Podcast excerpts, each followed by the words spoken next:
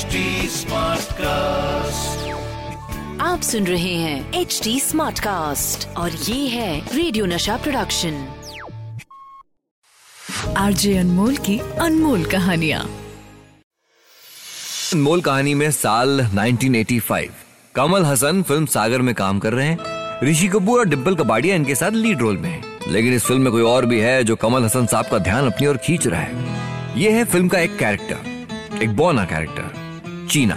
इस कैरेक्टर को निभा रहे हैं लिलीपुट अब इस फ़िल्म में लिलीपुट के साथ काम करते करते कमल हसन उनसे एक एक इमोशनल बॉन्ड बना लेते हैं। शूट के दौरान उनसे बातें करना, उनके साथ हँसी मज़ाक करना, ये सब कुछ चल रहा है। और इसी के साथ कहीं ना कहीं लिलीपुट जी की हाइट को लेकर कमल हसन के दिलो दिमाग में कई सवाल पैदा हो रहे हैं। उन्हें ये भी लग रहा है कि इस कद काठी के साथ लिलीपुट दुनिया को फेस कैसे करते होंगे? क्या क्या रिएक्शंस क्या क्या डिफिकल्टीज आई होंगी? और ये थॉट्स बार बार उन्हें परेशान कर रहे हैं और यहीं से एक सब्जेक्ट निकल कर आता है कि कैसा हो अगर बड़े पर्दे पर एक बौने का किरदार निभाया जाए।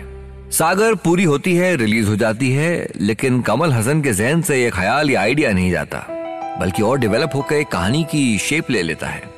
दिन रात बस इसी बारे में सोच रहे हैं। सर्कस के जोकर या सड़कों पे घूमते हुए किसी बौने आदमी को देखकर इस सब्जेक्ट पे फ़िल्म बनाने का इरादा और मज़बूत होने लगता है। फ़िल्म इंडस्ट्री में किसी का गॉडफादर होता है, किसी का मेंटोर होता है, जो कि कलाकार को स्टार बनाता है। के बालचंद्र, वो कमल हसन साहब की ज़िंदगी में यही अहमियत रखते हैं। और यही वजह है कि जब भी कोई कहानी, कोई आइडिया कमल हसन के जहन में आता है तो सीधे वो बालू जी के पास जाते हैं और उनसे डिस्कस करते हैं। आज भी कमल हसन अपने मेंटोर के बालचंद्र साहब के पास में पहुँचे हैं अपने बौने वाला आइडिया लेकर। सर मैं बौना कैरेक्टर पर एक फ़िल्म बनाना चाहता हूँ। क्या लगते है आपको? कैसा रहेगा? ये आइडिया सुनने के बाद बालू सर पहले तो उन्हें गौर से देखते हैं फिर कुछ ऐसा कहते हैं कि कमल हसन का पूरा जोश ठंडा हो जाता है। रिलैक्स रिलैक्स कमला। वैसे आजकल तुम क्या खा रही है? इस सवाल का मतलब साफ़ है कि आजकल ऐसा क्या खा रहे हो कि इतना बकवास आइडिया लेकर मेरे पास में आए हो? यहाँ तक वो ये भी कह देते हैं कि तुम ऐसी फ़िल्म बनाकर क्यों किसी फ़िल्म मेकर का नुकसान करना चाहते हो? अपने मेंटोर अपने गॉड फादर की इस बात पर भी कमल हसन का जोश ठंडा नहीं पड़ता। वो इस बात से इतफाक नहीं रखते ये आइडिया काम नहीं करेगा, वो तो जिद पे अड़े हैं। के बालचंद्र साहब जो हैं, वो कमल हसन का दिल रखने के लिए ऑप्शन देते हैं। वो कमल हसन के लिए बौने आदमी का एक सीन लिखते हैं। फिर उसे शूट करके देखते हैं और सोचते हैं कि कमल हसन की इस सीन को करने के बाद इस सब्जेक्ट पे शायद काम करने की जो भूख है, वो शायद मर जाएगी, वो ख्याल दिल से निकाल देंगे। लेकिन ये के बालचंद्र साहब की गलत फहमी है। ये तो शेर के मुँह में खून लग चुका है साहब। अपना किया हुआ ये सीन देखने के बाद तो कमल हसन साहब की सब्जेक्ट पे फ़िल्म बनाने की चाह और बढ़ गई। लेकिन इसको कर पाना इतना आसान नहीं। अपना ये आइडिया लेके वो अपने मेंटोर अपने गॉडफादर के बालचंद्र के पास पहुँचते हैं, लेकिन उन्हें ये आइडिया पसंद नहीं आता। कमल हसन का जोश ठंडा नहीं हो रहा है तो कहते हैं, चलो, एक सीन लिखता हूँ, एक सीन शूट करते हैं और फिर डिसाइड करते हैं. सीन करने के बाद जब कमल हसन ने देखा तो वो तो और डेस्परेट हो गए। वो इस फ़िल्म को खुद प्रोड्यूस करने का फैसला करते हैं। श्रीनिवास राव को फ़िल्म के डायरेक्शन का जिम्मा देते हैं और फाइनली अप्पू राजा बनने का रास्ता साफ़ हो जाता है। रास्ता तो साफ़ हो गया, लेकिन इतना आसान नहीं है। मुसीबतें तो अभी शुरू होने वाली हैं। देखिए, बिना स्पेशल इफेक्ट्स के कमल हसन साहब को बौना दिखाना, ये अपने आप में चैलेंज है। बहुत मुश्किल है। अब इसके लिए दिमाग में दो ट्रिक्स हैं, जिसके इस्तेमाल से वो अपने आप को कैमरे के सामने बौना दिखा सकते हैं, पर सिर्फ़ इन दो ट्रिक्स के ऊपर भरोसा करके फ़िल्म को नहीं बनाया जा सकता। यहाँ तक कि कमल हसन साहब ने अपने क्रू मेंबर्स तक को नहीं बताया है कि उनके पास इस फ़िल्म को लेकर दो कैमरा ट्रिक्स के अलावा कोई प्लान ही नहीं है।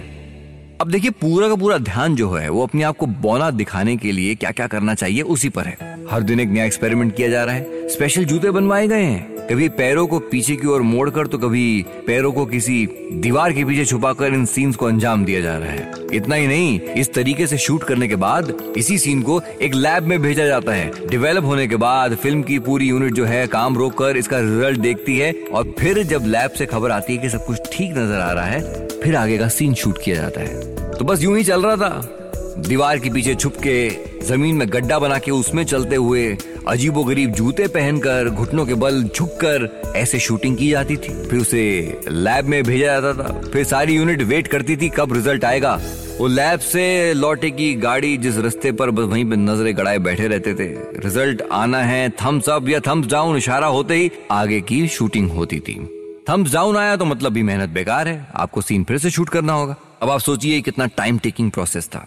इस मुश्किल से बचने के लिए कमल हसन साहब एक और ट्रिक निकालते हैं। जो सीन के छोटे छोटे क्लिप्स हैं, वहीं लोकेशन पे उसकी वॉशिंग और प्रिंटिंग का बंदोबस्त करते हैं। अब आप सोचिए कि इतनी मुश्किलों से जो चीज़ शूट हो रही है, उसकी अहमियत तो बहुत होगी।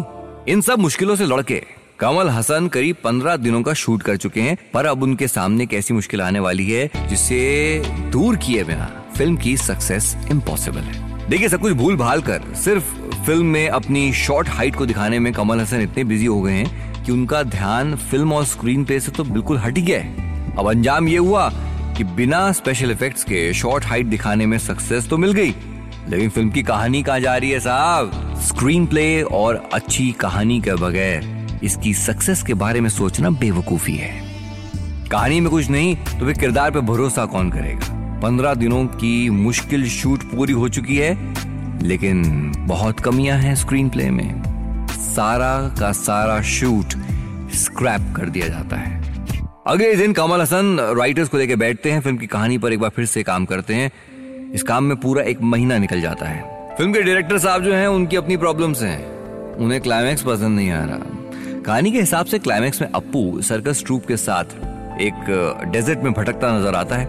लेकिन डायरेक्टर साहब जो है, वो आइडिया ड्रॉप करते हैं। उनका कहना है कि फ़िल्म में एक नॉर्मल कैरेक्टर भी डालते हैं, जिसकी कद काटी नॉर्मल है। और एक रिवेंज एंगल भी आना चाहिए। तब जाके कमर्शियल बनेगी। ऐसा ही हुआ। कमल हसन को बौने और एक नॉर्मल अंदाज में तो भाइयों के किरदार में ऑडियंस के सामने रखा गया। रिवेंज का सीक्वेंस भी सबने बेहद पसंद किया। बिना किसी स्पेशल इफेक्ट्स के बौने आदमी का किरदार बखूबी निभाया कमल हसन ने। मेहनत रंग लाई Filmfare award for best film Tamil मिला इसी फ़िल्म को। साथ ही साथ तमिलनाडु स्टेट फ़िल्म अवार्ड में best actor Kamal Hasan. Hindi version Appu Raja को भी सिनेमा देखने वालों ने बहुत पसंद किया और ये कमाल का एक्सपेरिमेंट सक्सेस हुआ एक आदमी के कन्विक्शन की वजह से and that's Kamal Hasan RJ Anmol की अनमोल कहानियाँ। आप सुन रहे हैं एच डी स्मार्ट कास्ट और ये था रेडियो नशा प्रोडक्शन एच स्मार्ट कास्ट